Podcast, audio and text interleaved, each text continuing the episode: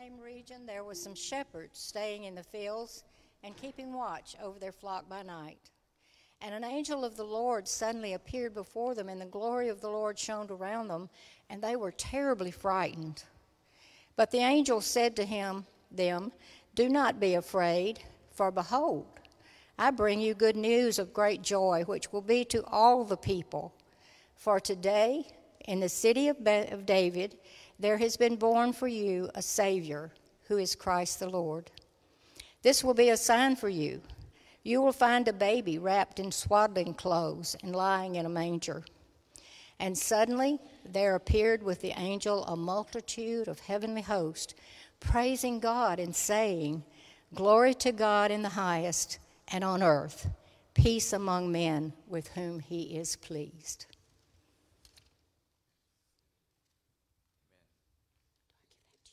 Give it to me. Amen. Let's pray together.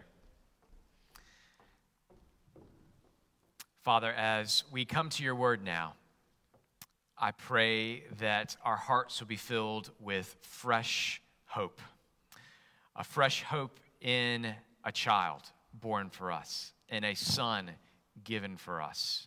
May we see in Bethlehem born the hope of the world and our greatest hope and joy.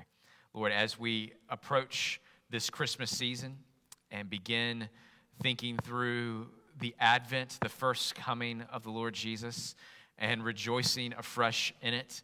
Uh, Lord, may you give us a fresh sense of the, the hope and joy we are to carry with us all year long. Lord, we ask this in Jesus' name for his glory. Amen. Amen. Today is the first Sunday of Advent, and our focus is on hope hope. As we think about hope this morning, I want to ask a question, one that has nothing to do with the football game last night. I, although there was certainly a lot of hope, uh, both resurrected hope and crushed, squashed hope last night. Um, my question is about something bigger than the outcome of a game. It's about the outcome of our life. If life is a story, what kind of story is it? When the story of your life is told, what kind of story will it be? Will it be a tragedy? Or will it be a comedy? Tragedy or comedy? I'm using those two terms in their technical sense like the ancient Greeks would have, like Shakespeare would have, like the people in the Bible would have used the terms tragedy and comedy. In the way they understood those terms, every story fits into one category or the other. Every story is ultimately either a tragedy or a comedy based on its trajectory and its ending. Let's think about this together. Stories are considered tragedies not because they're a series of unfortunate events in which there are no laughs to be had along the way. There are jokes to laugh at in Shakespeare's Hamlet and Macbeth, or at least our English teachers told us there were, right? There are jokes there. Tragedies are often jam packed with fortunate events. In Othello, the invading Turkish army is destroyed at sea before the big battle even has to happen. In Oedipus Rex, the peasant boy is elevated to become king. Tragedies are full of meteoric rises, and there are real laughs that happen along the way, but it's how the story ends that matters most. Tragedies rise up and up before they come crashing down in the end. The end is what makes it a tragedy, is what makes the story truly tragic. Likewise, it needs to be said that comedies are not just a barrel of laughs, chock full of jokes, fun times, and slapstick humor from beginning to end. Comedies often contain acts of treachery and tragic misunderstandings. Comedies are full of broken hearts and incredibly flawed people. Mr. Darcy is full of pride, and Miss Elizabeth Bennet is full of prejudice. Miss Dashwood's heart is broken when she mistakenly thinks Mr. Ferrars has married someone else. In It's a Wonderful Life, George Bailey sinks so low that he wishes he had never been born and comes close to suicide. What counts in a comedy, what counts whether it's a comedy or a tragedy, is not how funny or how sad the story is, but how the story ends. Did you know that all 14 of Shakespeare's comedies have the same ending? They all end with a wedding. All of them. They end with a wedding. But what happens in the end of Shakespeare's tragedies? They start piling up the bodies, one after another, right? And, and this, is, this is all important. You see, tragedies are shaped like a frown, going up and up before crashing down, like a frown. Comedies, on the other hand, are shaped like a smile. It's a ridiculous down and down before the upturn and the final scene. Now, which story arc, frown or smile, is true to real life? The answer of the world around us is clear. Life is a tragedy. Life is a tragedy. We have our little time of going up and up before we come crashing down. So, if life's a tragedy, rise as high as you can now. Have as much pleasure as you can. Make your bucket list and start doing it. Why? because ultimately you're going down. One day you will be over the hill, and a tragic end awaits you. Frailty awaits you, feebleness awaits you, death awaits you. The world tells you this. Your life is just a tragic subplot in the larger tragedy that is the story of the universe. The story of the universe, from the world's perspective, is a tragedy. This is what naturalists like Bertrand Russell have taught the culture to believe. Russell said this about the story of mankind. Listen to this quote.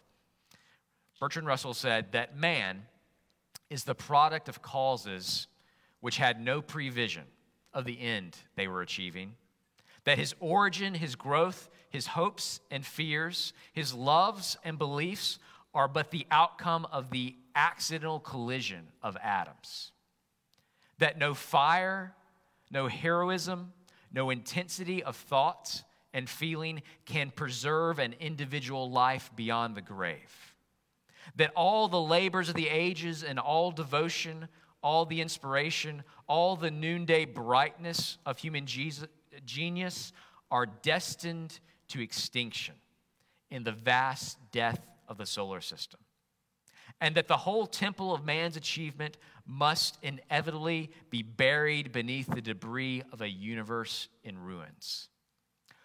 Only within the scaffolding of these truths, only on the firm foundation of unyielding despair, can the soul's habitation henceforth be safely built.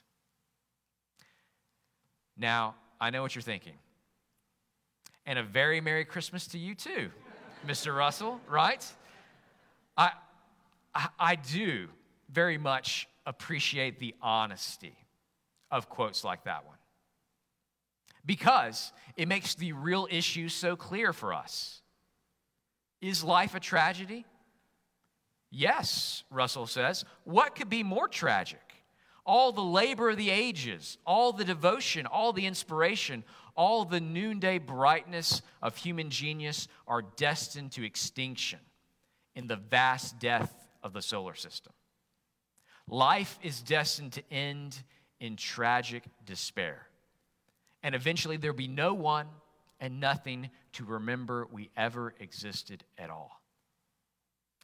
Thinking this way, this worldview explains why many people live the way they do, grasping for all the pleasure they can get now, all the success they can have now, clinging with a death grip onto youth and health. Because you only live once, and then it's game over. The darkness wins. Winter comes, and it never lets go. There is no Christmas. There is no resurrection spring to come.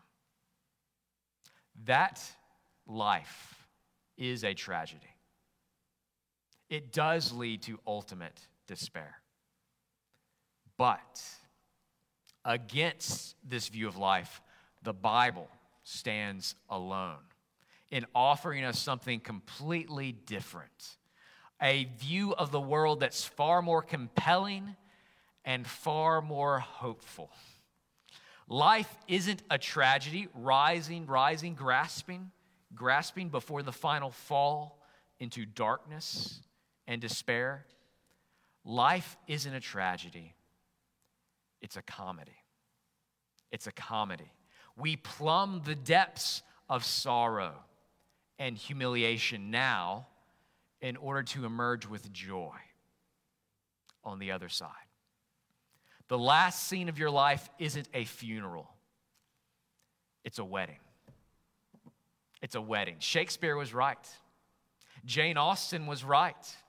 Every good story ends with a wedding. Not the cold, unfeeling tomb, but the marriage supper of the Lamb. That is where your story really ends. The universe isn't destined to some vast death where all the stars eventually burn out. The universe isn't destined to complete destruction, but to a complete renewal, a complete rebirth. Creation's king will return and usher in a new reality. The former things have passed away, he says. Behold, I will make all things new. Believer, this is the kind of story you find yourself in. Not a tragedy, but a comedy. However bad and unfunny your life seems at times, your story will end like a comedy. It will look like a smile. Why? Because in Jesus, God promises you the best of all happy endings. A happy ending where He personally wipes away every tear from your eyes. He fills your cup full to overflowing with joy. But, you might say, how can I know that for sure? When my life feels so much more like a tragedy, how can I know the end will be like a comedy? If you want some kind of proof in advance that life isn't a tragedy, if you want some kind of evidence that before the final curtain closes on that last scene, that the story of God is writing is actually a comedy for you, if you want some kind of proof, I'd say to you, look at Christmas. Look at Christmas. Christmas is God's grand promise that no matter how bad things get, no matter how great the darkness, his light will dawn. His story will end like a comedy, not a tragedy. When you think about it, the Christmas story has all the elements of an incredible comedy. Remember how a comedy goes it goes down and down before the sudden upturn into a smile. What is the Christmas story about? It is about an unplanned pregnancy. It's about a couple not yet married, already filing for divorce. We're going down, aren't we? It's about a ridiculous road trip forced by a bad government policy. Boy, we're really going down now, aren't we? Uh, it's hotels that are fully booked. It's a birth story where everything goes wrong. It's a manger that has to work as an improvised crib. It's a cast of smelly characters, fresh in from the fields, being your first guest. Most comedies don't have half that stuff to work with, do they? The Christmas story goes down and down, but it also comes with an upturn. It comes with the promise of great joy. Look again with me at Luke chapter 2, verses 10 through 12. Look at these verses. Verse 10 But the angel said to them, Do not be afraid, for behold, I bring you good news of great joy, which will be for all the people. For today, in the city of David, there has been born for you a Savior, who is Christ the Lord.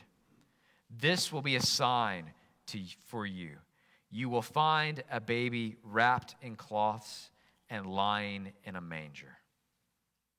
Here's the promise spoken by the angels the Christmas story will be a divine comedy. It'll be a divine comedy. The baby lying in the manger isn't another tragic story of child neglect, but good news, calling for your great joy. Let's feel afresh this morning the comedic contrast in the message we read here from the angels. Let's feel the contrast in the angelic message. The angels are saying this they're saying, the bringer of great joy to the world is lying poorly clothed in an animal's feeding trough. You feel the, the contrast there? The owner of all lives now in a stable, impoverished.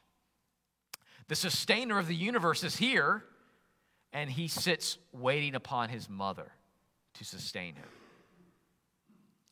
It's a comedic contrast. You see it all over the place in the story. Perhaps you feel the same comedic contrast at work in your own life this Christmas season. You're a child of God and you're an heir of eternal life, but you find yourself poorly clothed now. Your housing situation is only slightly better than Jesus at that first Christmas. Perhaps you find yourself this morning in a humbling time. The humbling events of the first Christmas are meant to transform the way we see the humbling events in our lives. Christ's coming is meant to reignite the candle of hope in our hearts. The events in the Christmas story may bring the characters low but they are designed for our great joy in the end. Because the Christmas story is shaped like a smile. Heaven comes down to earth, not to a palace, but to a stable. The lower the depths we see in this story, the deeper the smile will be in the end. And the same is true for our lives as well. This story that we're looking at here in Luke 2, this story has God's smile all over it. We see it. Verses 13 and 14 say, And suddenly there appeared with the angels a multitude of the heavenly hosts, praising God and saying, Glory to God in the highest, and on earth peace among men with whom he is pleased. God smiles upon this scene where his son is brought low for us. God takes more pleasure in this Christmas comedy that he has written than we could possibly take in all other comedies put together and combined. God enjoys this more. God's Christmas comedy proclaims the good pleasure of his heart, which is peace on earth, goodwill, to men. In the birth of Jesus, God declares his peace and goodwill towards us. Therefore, Christmas comes to us, comes to you like a promise from God. Because the Christmas story is shaped like a smile, the Christian's story will also be shaped like a smile, not a frown. That's our hope, folks. That's our hope. That's God's promise to us.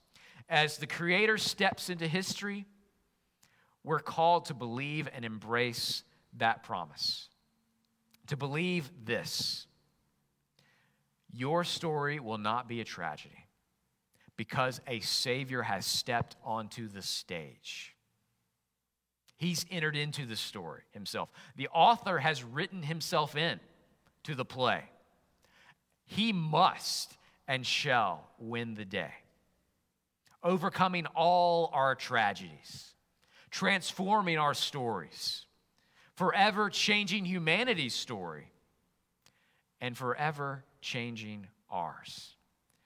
Jesus promises to absorb God's frown for us so that we might receive in exchange his smile forever.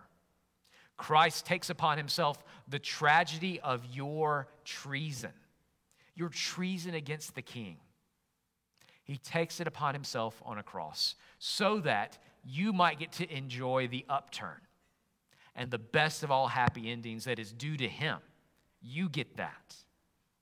That's the hope that Christmas brings. Without Christmas, life is a tragedy. Without Christ, life is always winter and never Christmas. Without Christmas, the white witch has won. You, know that, right? Chronicles of Narnia, Lion the Witch in the Wardrobe. The White Witch, the Satan figure, where it's always winter, never Christmas. Without Christmas, the White Witch wins. And her minions are right. You should despair. But with the coming of Christ, the spell has been broken. The winter of our discontent is over. Life has transformed from a tragedy into a comedy. So, bring on the fun, bring on the joy, bring on the laughter this Christmas season. Life is not a frown, going up and up before coming down. Life is not a frown, it is a smile. God's smile is upon your life, Christian.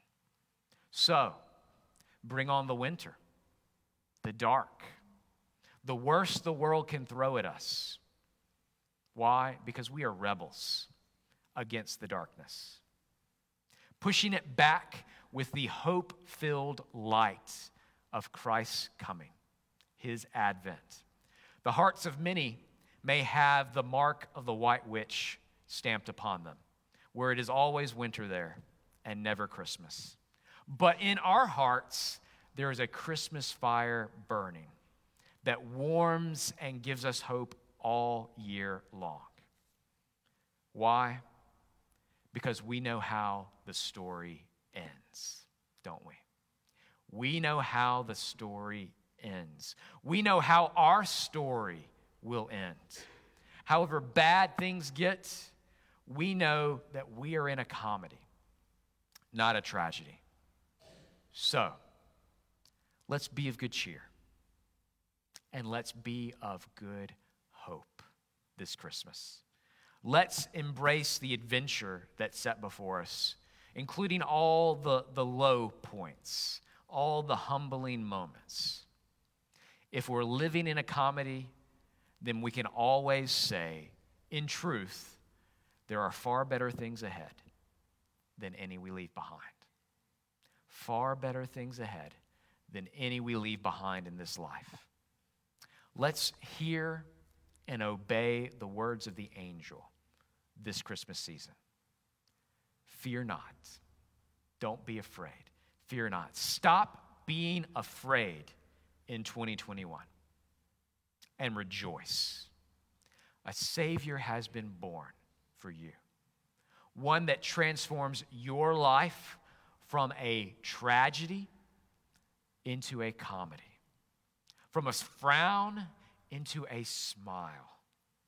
A Savior who fills your heart with the greatest of hopes. and who gives your story the best of all happy endings. Let's pray together. Father, we pray that you might ignite this hope in us again. May we see life for what it is. The world sees life as a tragedy. May we see it for what it really is a comedy. We plumb the depths now as we follow our Lord and Savior, but the best of all happy endings is coming. We are just one mile away from glory. Lord, may we rejoice afresh in that this Christmas season. May our hearts be filled of hope, and may our hope be focused upon the Lord Jesus, died for us, risen from the dead for us, reigning over us today. May our King be our hope. We ask this in Jesus' name for his glory. Amen.